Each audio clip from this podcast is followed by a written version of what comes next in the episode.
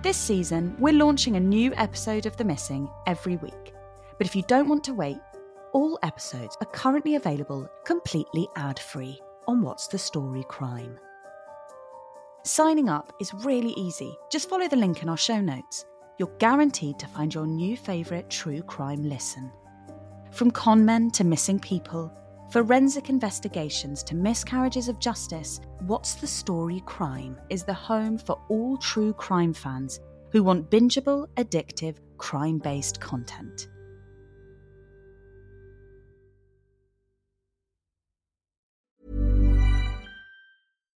Here's a cool fact a crocodile can't stick out its tongue. Another cool fact you can get short term health insurance for a month or just under a year in some states. United Healthcare short term insurance plans are designed for people who are between jobs, coming off their parents' plan, or turning a side hustle into a full time gig. Underwritten by Golden Rule Insurance Company, they offer flexible, budget friendly coverage with access to a nationwide network of doctors and hospitals. Get more cool facts about United Healthcare short term plans at uh1.com. Hey, I'm Ryan Reynolds. At Mint Mobile, we like to do the opposite of what Big Wireless does. They charge you a lot, we charge you a little. So naturally, when they announced they'd be raising their prices due to inflation, we decided to deflate our prices due to not hating you. That's right. We're cutting the price of Mint Unlimited from $30 a month to just $15 a month. Give it a try at mintmobile.com slash switch. $45 upfront for three months plus taxes and fees. Promo rate for new customers for limited time. Unlimited more than 40 gigabytes per month. Slows. Full terms at mintmobile.com.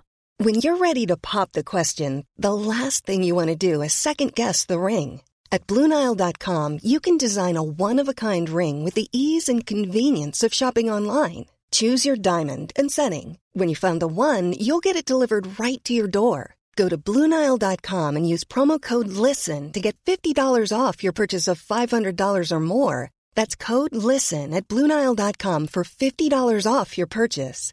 Bluenile.com code LISTEN.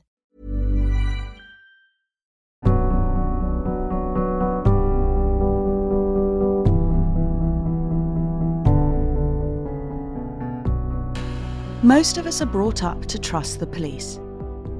We're told as children that if we're ever in distress and that our parents aren't around, we should look for a policeman.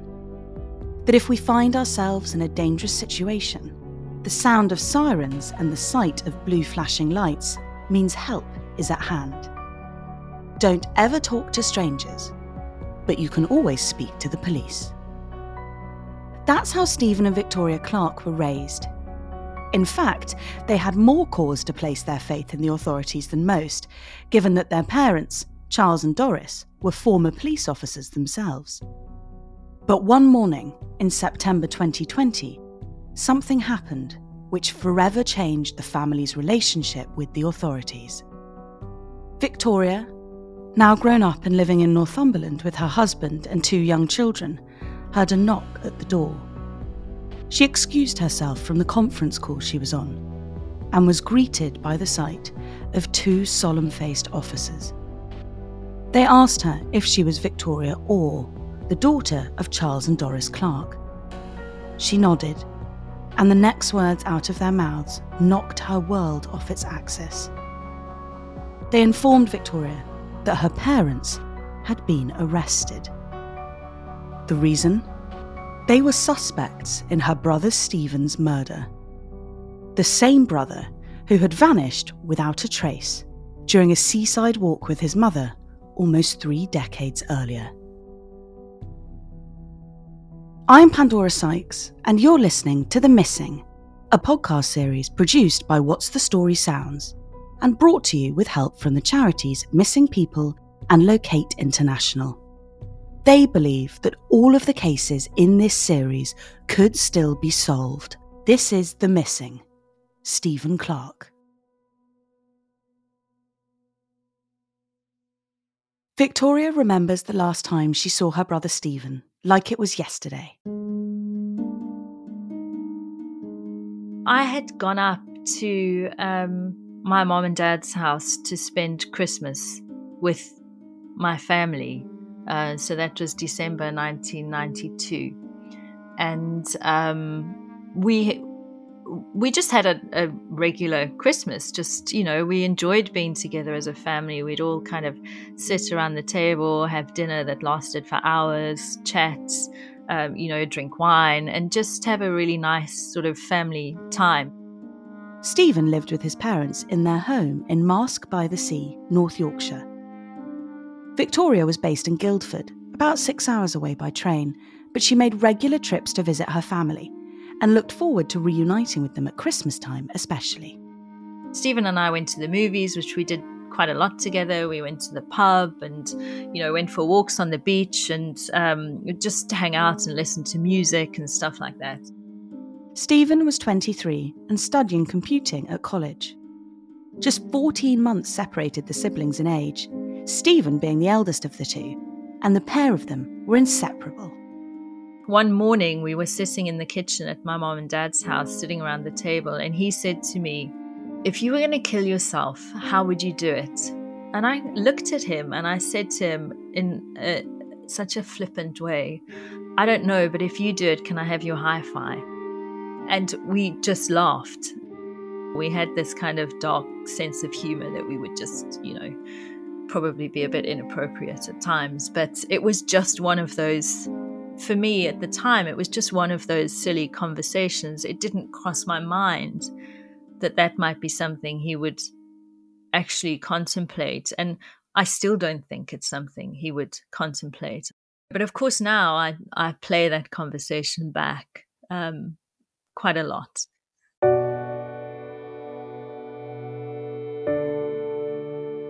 Victoria had no reason to believe that her brother was serious.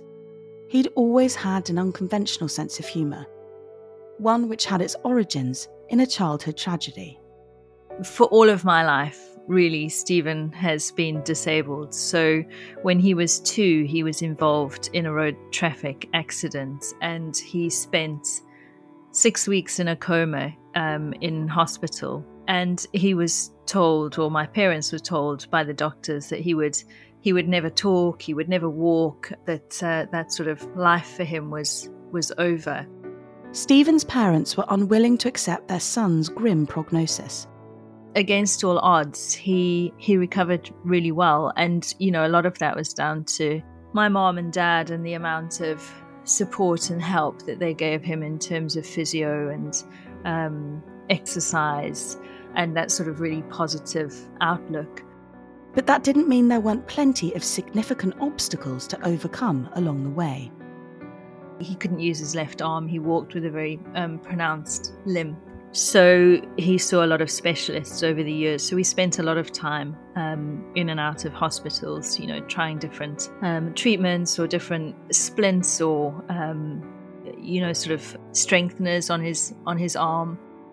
More than anything, Steven's sunny disposition one shaped by his parents' seemingly bottomless reserves of optimism, helped him and his family to persevere. Steven, as a person, is a very enthusiastic, determined, um, outgoing, sort of happy go lucky, and had a really positive mindset in terms of not letting his disability get in his way. And I think a lot of that was down to how we interacted as a family. You know, even though Steven had challenges, we always tried to overcome them and tried to make sure that um, that he lived as normal a life as possible. But the rest of the world wasn't always so kind. In the sort of 70s and 80s, growing up um, with a disability, it was a very different world to the world that it is now. So, you know, we'd sometimes walk down the street, and I have a very vivid recollection of walking down the streets with Steven um, and um, being very small and having and noticing, being aware of people staring at him. Um, and I have a memory of walking in front of him and sticking my tongue out and pulling faces so that people would look at me instead of him. And then another memory of being in a playground one time, meeting some kids that we hadn't met before. And one of the little boys saying, saying to my brother, What's wrong with you? And I kind of looked at him and said, Don't you know that's rude? What's wrong with you? Steven and Victoria spent the first few years of their lives in the UK. But then their parents decided that a change of scenery was in order. And a drastic one at that. My dad went to South Africa on a work trip and he called my mom and said this is just paradise. And so that was the that was the result. That's where we went. I think at the time my mom and dad were looking they they felt like living in the sun and being in the sunshine would be beneficial um, for for Steven. Yeah, so and you know Steven and I became South African citizens. So it became home. Steven and Victoria spent their formative years living in Spinoni, outside of Johannesburg. It was a big adventure. You know, we lived in a warm country. We had a swimming pool in the garden. We had a big group of friends. You know, so we had a we had a really good childhood. South Africa felt less like a new country and more like a whole other planet. Every day brought something new and exciting to explore.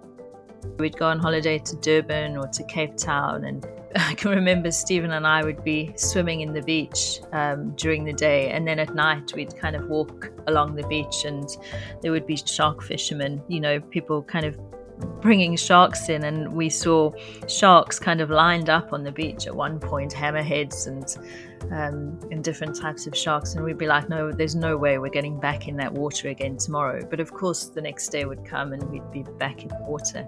So, you know, lots of lots of nice, happy uh, memories. As Steven and Victoria entered adolescence, their differing personalities began to emerge. Steven was definitely the louder one. You know, he would be much more of an extrovert than I would be he he was always the louder one, but I think we complemented each other pretty well.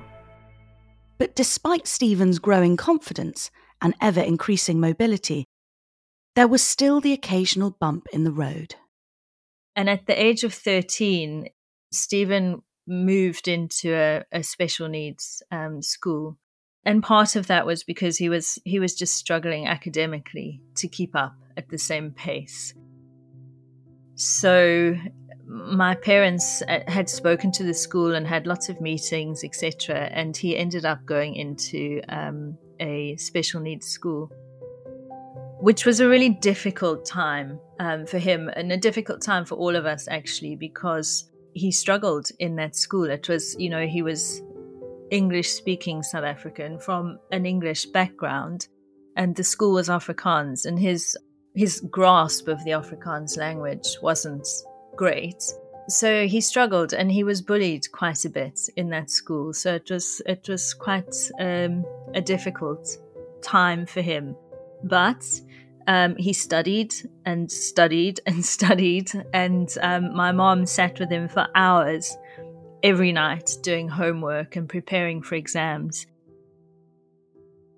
Victoria vividly remembers the day the examination results were due. The entire household was on tenterhooks, racked with nervous anticipation. Back in those days, they used to post the results in the newspaper. So you go and buy the newspaper and sort of scan the newspaper looking for your name. Um, and his, you know, he was he was obviously in the newspaper with his matric results, and um, and we we celebrated that day because it had been such a struggle for him. He had to put in so much effort to do it and to get there, but he did. And that's a, a real kind of testament of the type of person that he is. The family were overjoyed at Steven's success. But several years after graduating, Steven was yet to find work, and it wasn't for lack of trying. In South Africa, in those days, having a disability wasn't very accepted. People were kind of you know, not accepted into society as much. So it was difficult to find to find work for Steven, even though he had a good group of friends and a good social life. It was finding work was a different story. So my mom and dad decided um, to move to the UK to give him a better chance of being able to live an independent life. For Steven and Victoria, who had grown accustomed to having a pool in their back garden, life in the UK took some getting used to. It was a big culture shock. I mean, when we left South Africa, it was, I think, 34 degrees or something, and we arrived in like minus six and snowing. So that on for a start was was a big shock. And I guess everything was different. You know, the culture was different. We moved to Guildford um, because that's my dad was working uh, somewhere outside of London, and um, so Guildford is a commuter town. So we lived in Guildford, and it was just challenging because we had to start all over again. Nevertheless, they threw themselves wholeheartedly into their new community and soon became deeply involved with an organisation known as PHAB. So, PHAB um, stood for Physically Handicapped Able Bodied, and it was a social group where people with disabilities could mix with people who didn't have disabilities and, you know, just to kind of create a more inclusive society. And again, you know, there was sort of charitable aspect. We'd do fundraising and what have you. But um, yeah, just meet up and um, hang out and go to events and had a great time. But then the family's fortunes changed. my dad lost his job. Um, he was made redundant. And um, so my mom and dad took the decision to move to the Northeast, where they're originally from, and move back to his hometown of Marske by the sea. So I was working in Guildford, so I stayed behind in Guildford, uh, and Steven moved with my mom and dad so again it was a bit more sort of upheaval you know and more more change the move to Marske put over 250 miles between Steven and his sister, who had found a job as a receptionist in a hotel. But the siblings resolved to keep in touch. Didn't have mobile phones in those days or email or anything like that, but we would call each other. I would call home and speak to my mom and dad and speak to Steven, and we used to write to each other. So I have a collection of letters from Steven that are obviously very precious to me now. The last Christmas Victoria spent with her brother, Steven filled her in on everything that had been going on since they'd last seen each other. He was excelling at college and had recently won Student of the Year. He had also joined a brass band and had even found time for a girlfriend. I'd gone back to Guildford after the Christmas break and gone back to work. And then I had a phone call from my mom or my dad, again, I can't remember who it was that called me to say, Don't worry, but Steven hasn't come home and you know, we don't want you to panic and but we just want to to let you know. But not panicking wasn't exactly in Victoria's nature as a person, I'm a worrier. So I'm pretty sure I would have been very worried because it's so out of character for Steven to do anything like that, you know? And, you know, I mean, Steven was not a worrier at all. And he used to say to me, you know, if you worry, you die. And if you don't worry, you still die. So why worry? And he could never understand why I sort of worried about things. So we were very different like that, you know? and I can remember going back on the train, and um, some guy, a stranger, had said to me, um, "You just look sadder than anyone I've ever seen." Um, and yeah, that conversation stuck with me. Over the phone, Victoria's parents filled her in on what had happened. So Steven was supposed to be going to a um, football match with my dad. Um, and you know, my dad's a big Middlesbrough supporter. Steven, Steven was not. Um, he was an Arsenal supporter. So he decided not to go, and he decided not to go because my dad had said to him, "If you want to come, you can buy your own tickets." And you know, there's been quite a lot of stuff read into that um, that I've read about in the press, but you know, Steven was 23 years old, and, you know, part of, and I do this with my kids, you know, part of kind of learning about money and independence is that you, your parents don't always pay for you to go everywhere, you know. So Steven decided, and Steven was quite tight with money, um, so he was very he was very careful. Uh, like I was a splurger. If I had money, I would just spend it on whatever uh, you know as soon as i had it it was gone but he was a saver so he um he was very very careful um, with his cash so for whatever reason he decided not to go so he went for a walk on the beach instead um, with my mom. It was the afternoon of December the 28th, a Monday. And they walked along the beach from Marske to Saltburn. And then Steven decided he wanted to go into the toilets. It's about a mile walk. So it's quite understandable to want to go to the loo. So he went into the toilets, um, and my mom decided that well she'll go into the ladies, and that is the last that we we saw of him or that she saw of him. When Doris came out, Steven had yet to emerge from the bathroom, so she waited and waited and waited. But her son never reappeared. A lot has been made of the fact that my mom didn't go in looking for him. But again, Steven was 23 at the time. He was fiercely independent, and I think because of his disability, he was probably more um, independent. And he would have been mortified and really quite annoyed if my mom had gone into a public toilet um, looking for him. So, you know, hindsight is a wonderful thing. And now, would you go in? Absolutely, you know, but that is the story. That is what what happened. So she decided that you know he must have made his way back, and you know this is a walk that they would have done hundreds of times. So it wasn't a kind of one-off kind of walk along the beach. Exercise was really important um, for Steven with his disability. So that walk on the beach was quite a regular um, walk. I've walked it with him many times.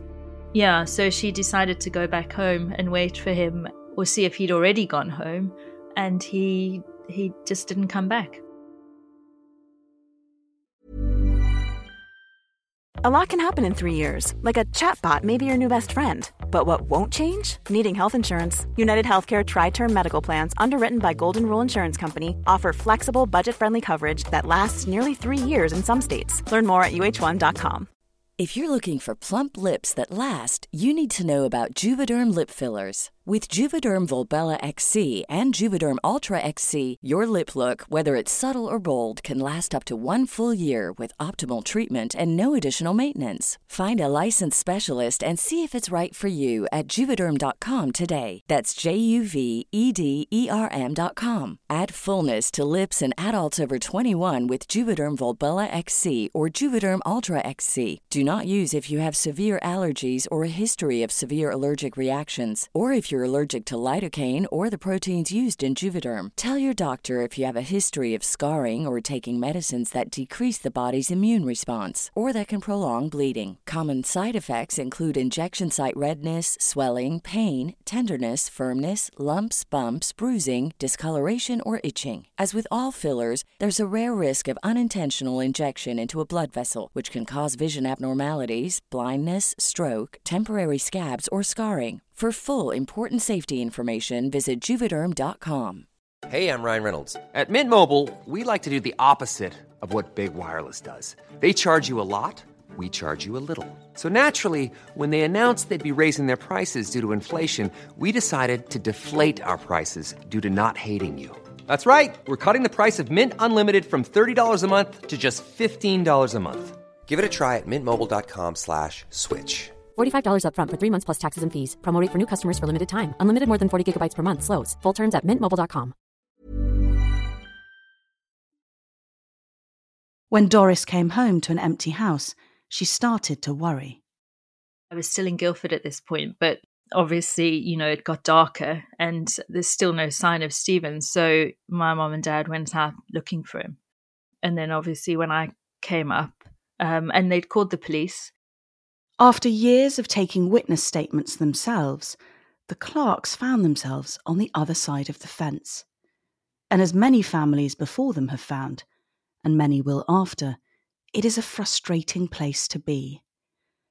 The Clarks were told that as Steven was an adult, he would have to be missing for at least 24 hours before they could take action.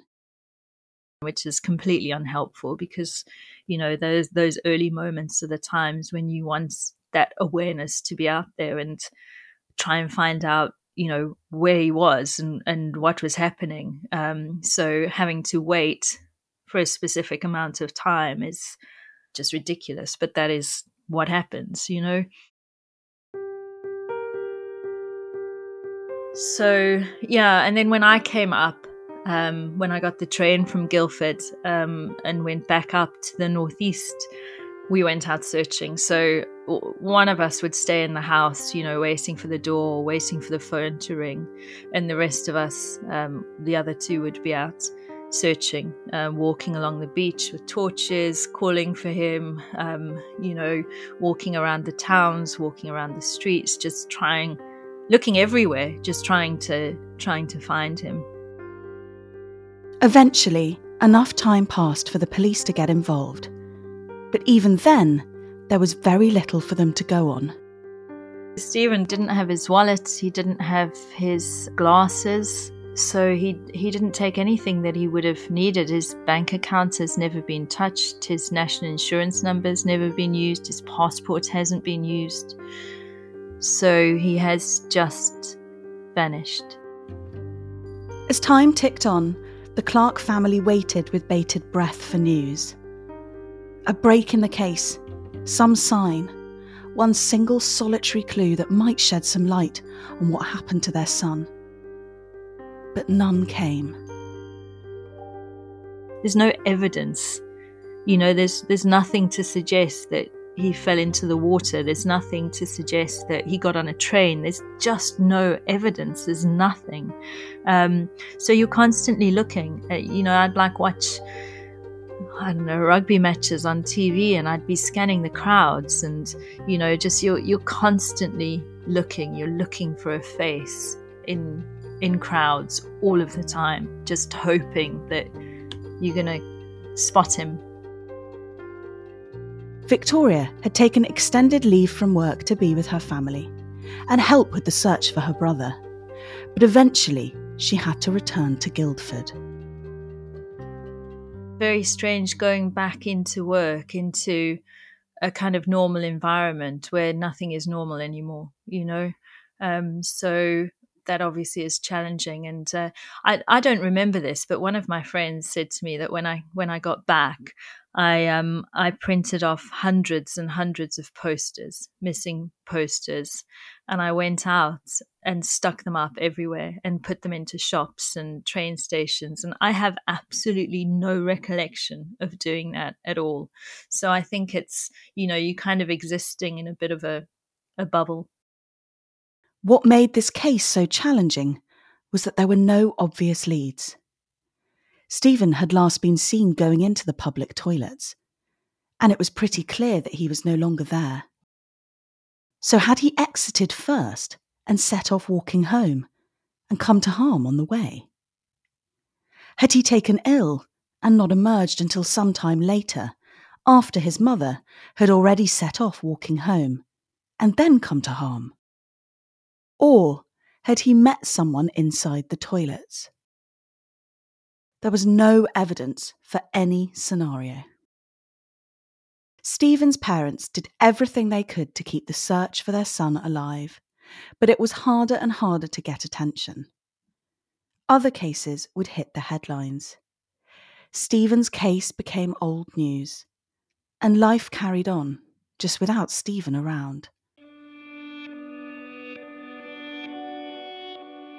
lots of lots of things that they've tried over the years to to find Steven. You know, there's so many newspaper reports um, where they've spoken to the press and the media and television appeals and just all sorts of things to try and find him, which obviously makes what happened next even more unreal. Years passed, and Steven's case fell further and further down the police's list of priorities. The media, having run out of angles on the grieving parents and their missing son, moved on. Then, one September morning, almost two decades after Steven had disappeared, the Clark family found themselves suddenly thrust into the spotlight once again. I guess about two and a half years ago, um, I was on a conference call with work and there was a knock at my front door. So I went to the door to open it and there were two detectives standing on the on the doorstep um, and uh, and said to me, "Can we come in?" And I had, you know, I mean, when when you've got two detectives on your door asking to come in, you you're really panicking about, you know, what's happened. And I'd just dropped my kids at school, so I knew they were there and they were safe, and I knew my husband was upstairs working in his office, and um, I thought, God, something's happened to my mom and dad. So I was already kind of on edge anyway, they walked in and they said to me, um, Look, there's no easy way to say this, so we might as well just come out with it. We've just arrested your parents on suspicion of murdering Steven. Victoria's heart dropped into her stomach. Had she been given a million guesses as to why the police were at her door, she could never have imagined this. I mean, it's you kind of you, you see this kind of thing happening on TV, but when it happens to you, it's I felt like the whole world was spinning. I just um, I couldn't believe what I was hearing. For her parents to be accused of murdering their son, a son who, as a child, they had accompanied on countless hospital trips and physio visits, a son they had uprooted their entire lives for, not once, but twice a son they had always given total love and devotion.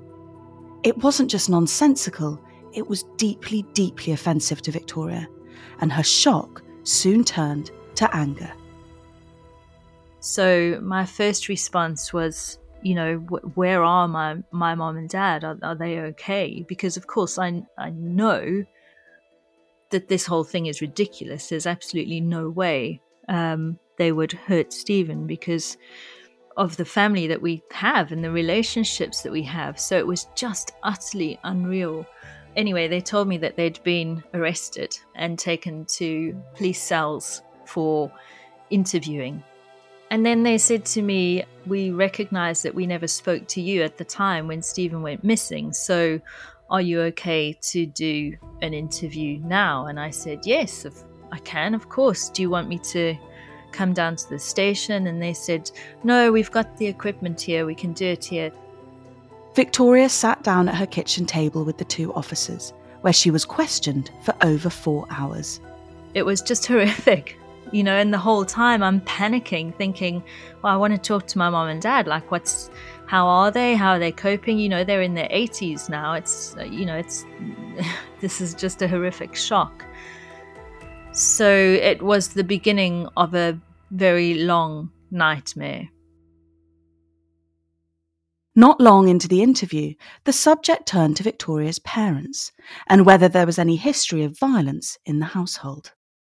They went about this questioning, you know, so, so many times, um, asking about my childhood and that my mom and dad were violent, which is absolutely not the case and couldn't have been further uh, from the truth.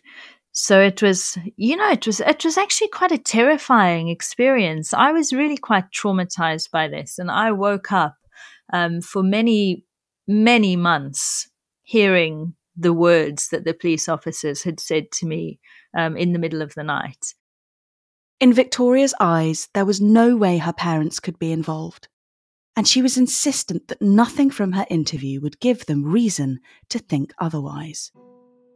It was just awful. They just went on and on and on and on. And at the same time, I found out later my parents were being interrogated in a police station. And on the basis of what? I mean, you know, it, it was just the most horrific situation. And um, I wouldn't wish it on my on my worst enemy. How had this happened?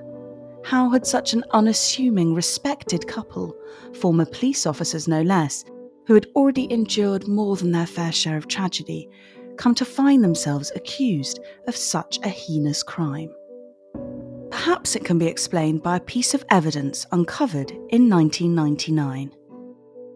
Seven years after Steven first went missing, an anonymous letter was sent to the police, one which accused Steven's parents of being complicit in his disappearance. From what I can gather, the strength of this arrest was based on that anonymous letter. But this person is not known to our family and didn't know Steven. Roughly 12 weeks after Charles and Doris were arrested by the police, the writer of the anonymous letter came forward 20 years after they had written it. And I mean, the, the letter even addressed to the police force, his, his name is wrong. It went to a different police force in Guisborough, which is not the police that were dealing with it. So, why it was taken so seriously, I, I really don't know, but it has devastated our family. When the police finally left Victoria's home, she immediately tried to get in touch with her parents, but they were still in custody. Eventually, at 10 o'clock that evening, after spending an entire day fending off accusations that they had murdered their own flesh and blood, they were released on bail and phoned their daughter. So I spoke to them then, and they were just in a state of shock. And they'd been pitted against each other as well. You know, it was just awful the way they were treated was was diabolical. My, my parents are actually in the process of a formal complaint against the police through their through their solicitor, um, and I think that's absolutely the right thing to do. But Charles and Doris's ordeal didn't end there. They then got a warrant to search my mom and dad's house and garden. And then they turned up one morning and told my mom and dad that they had uh, two hours, I think, to get out of the house because they were sending in um, forensics and diggers and what have you. So, I mean, at one point, there were about nine police vehicles outside my mom and dad's house and a forensics tent up in the garden. They they they dug up the garden, um, you know, looking for who knows what, and of course, didn't find anything. But this was in the middle of COVID as well, so we were in the middle of lockdown. My mom and dad had to go and stay in a hotel they couldn't come and stay with me, even though I wanted them to, because it was against the rules and against the law. And, you know, they just didn't want any further kind of police scrutiny if we broke the rules by them coming to stay here with me. So they ended up staying in a hotel, you know, locally and just, and they were there for about five days. So just turfed out of the house and, uh, and then had everything dug up and and rummaged through. So it was a very, very difficult um, time. And of course, of course, they didn't find anything. They took my mom and dad's mobile phones and iPads, and they kept them for months and months and months. Like, what on earth do they think they're going to find on them? Unsurprisingly, the arrests sent the media into a frenzy. Charles and Doris couldn't step outside without having multiple cameras and microphones shoved into their faces. Press pack descended on Victoria's home. Nothing was off limits, not even her children. My son was 13 at the time and he was um, contacted by a journalist. And it, it was awful. I mean, luckily, he, he just kind of put the phone down and then told me about it. So the next time they called, I, I answered, um, and then you know I contacted the editor of the of the newspaper, and they sent around Robin round telling them not to contact us again. But you know, part of the comments that I would read online were like, well, where's Steven's sister? Why isn't she speaking out? Why isn't she standing up for her mom and dad? And, you know, all of this kind of stuff, which was very difficult when I was trying to protect my children because I didn't want them to go to school and have a hard time or, you know, be bullied and what have you. So it's kind of it's a bit of a balancing act, isn't it? You're trying to you're trying to get everything right and sometimes feeling like you're getting everything wrong. Rather than strengthening their credentials and reputation to casual onlookers, the fact that Doris and Charles were both former police officers caused some to speculate that they had the necessary experience to cover their tracks. Yeah, I think, you know, in a missing persons case, there's so much mystery, isn't there? I can understand people um, wanting to talk about it and wanting to um, understand what's happened. So I, I get that. But what is difficult is negative comments. Um, and you know, my husband said to me, "Stop reading the comments. Just stop reading them." But I, I, I couldn't. I kind of felt compelled to read them, and you know, hearing people saying awful things about our family is is difficult, you know. And you know, of course, there's a lot of support as well, and the support is wonderful, and it's and it really means a lot. But those negative comments can be so hurtful because people don't know us and they don't know the situation. Steven's parents remained under investigation for months after their arrests. In the end, no hard evidence linking them to any wrongdoing was ever found.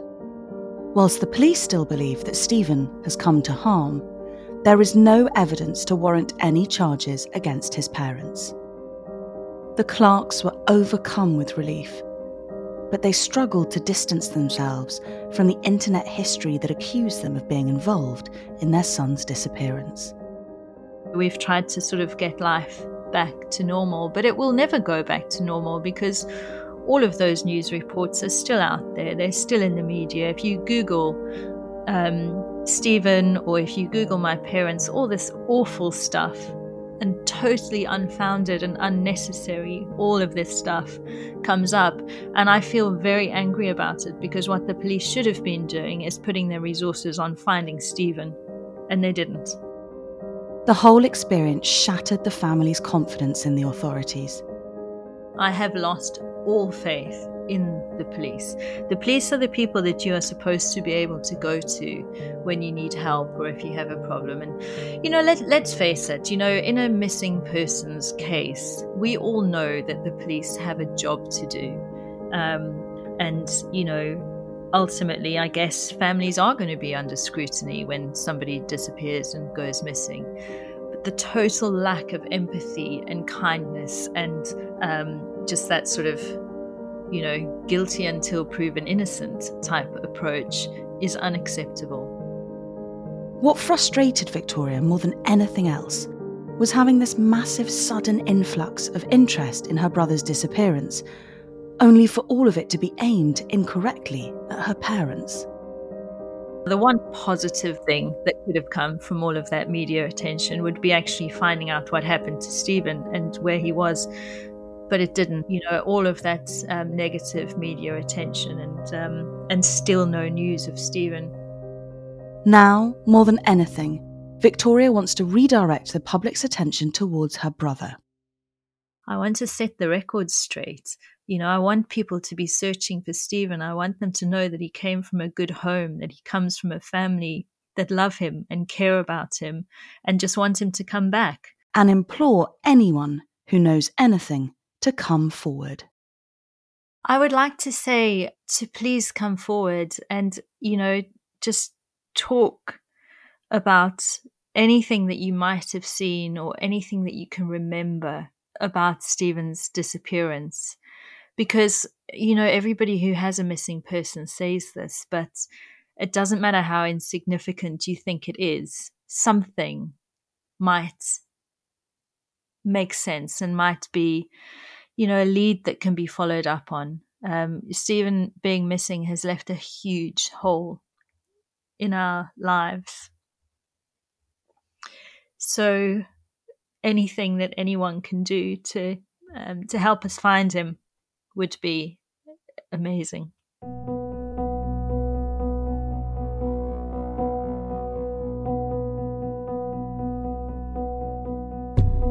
In many cases, it takes just one piece of information to lead police or family to the answers they crave.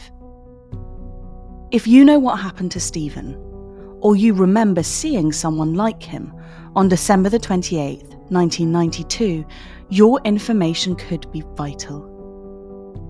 Even if you've never heard of Steven Clark before listening to this episode, you could still help. Visit our website, themissingpodcast.org, where you'll find more information on this and every other case we featured on this podcast. There, you can join an online movement, one dedicated to supporting the investigations for all the cases we've covered, including the one you're listening to right now. Since the launch of the Missing podcast, over 300 volunteers have joined community investigation teams led by Locate International. In the UK alone, there are over 12,000 long term missing and unidentified people. To support Locate's efforts and to learn more about the vital work they do, visit locate.international, where you can join the mission to help locate the missing.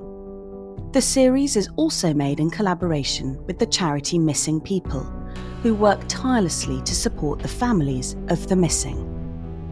Their helpline is open to offer support and advice if you've been affected by anything in this episode.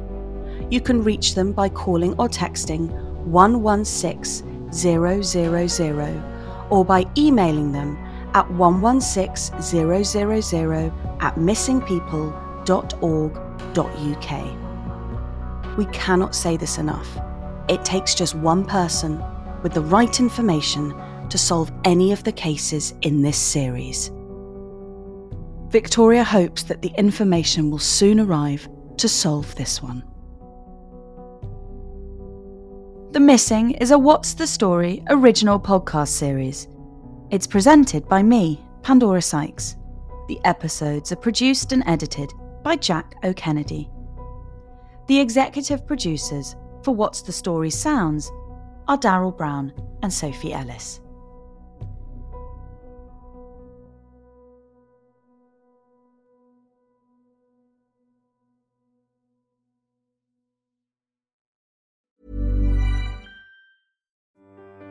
This season, we're launching a new episode of The Missing every week.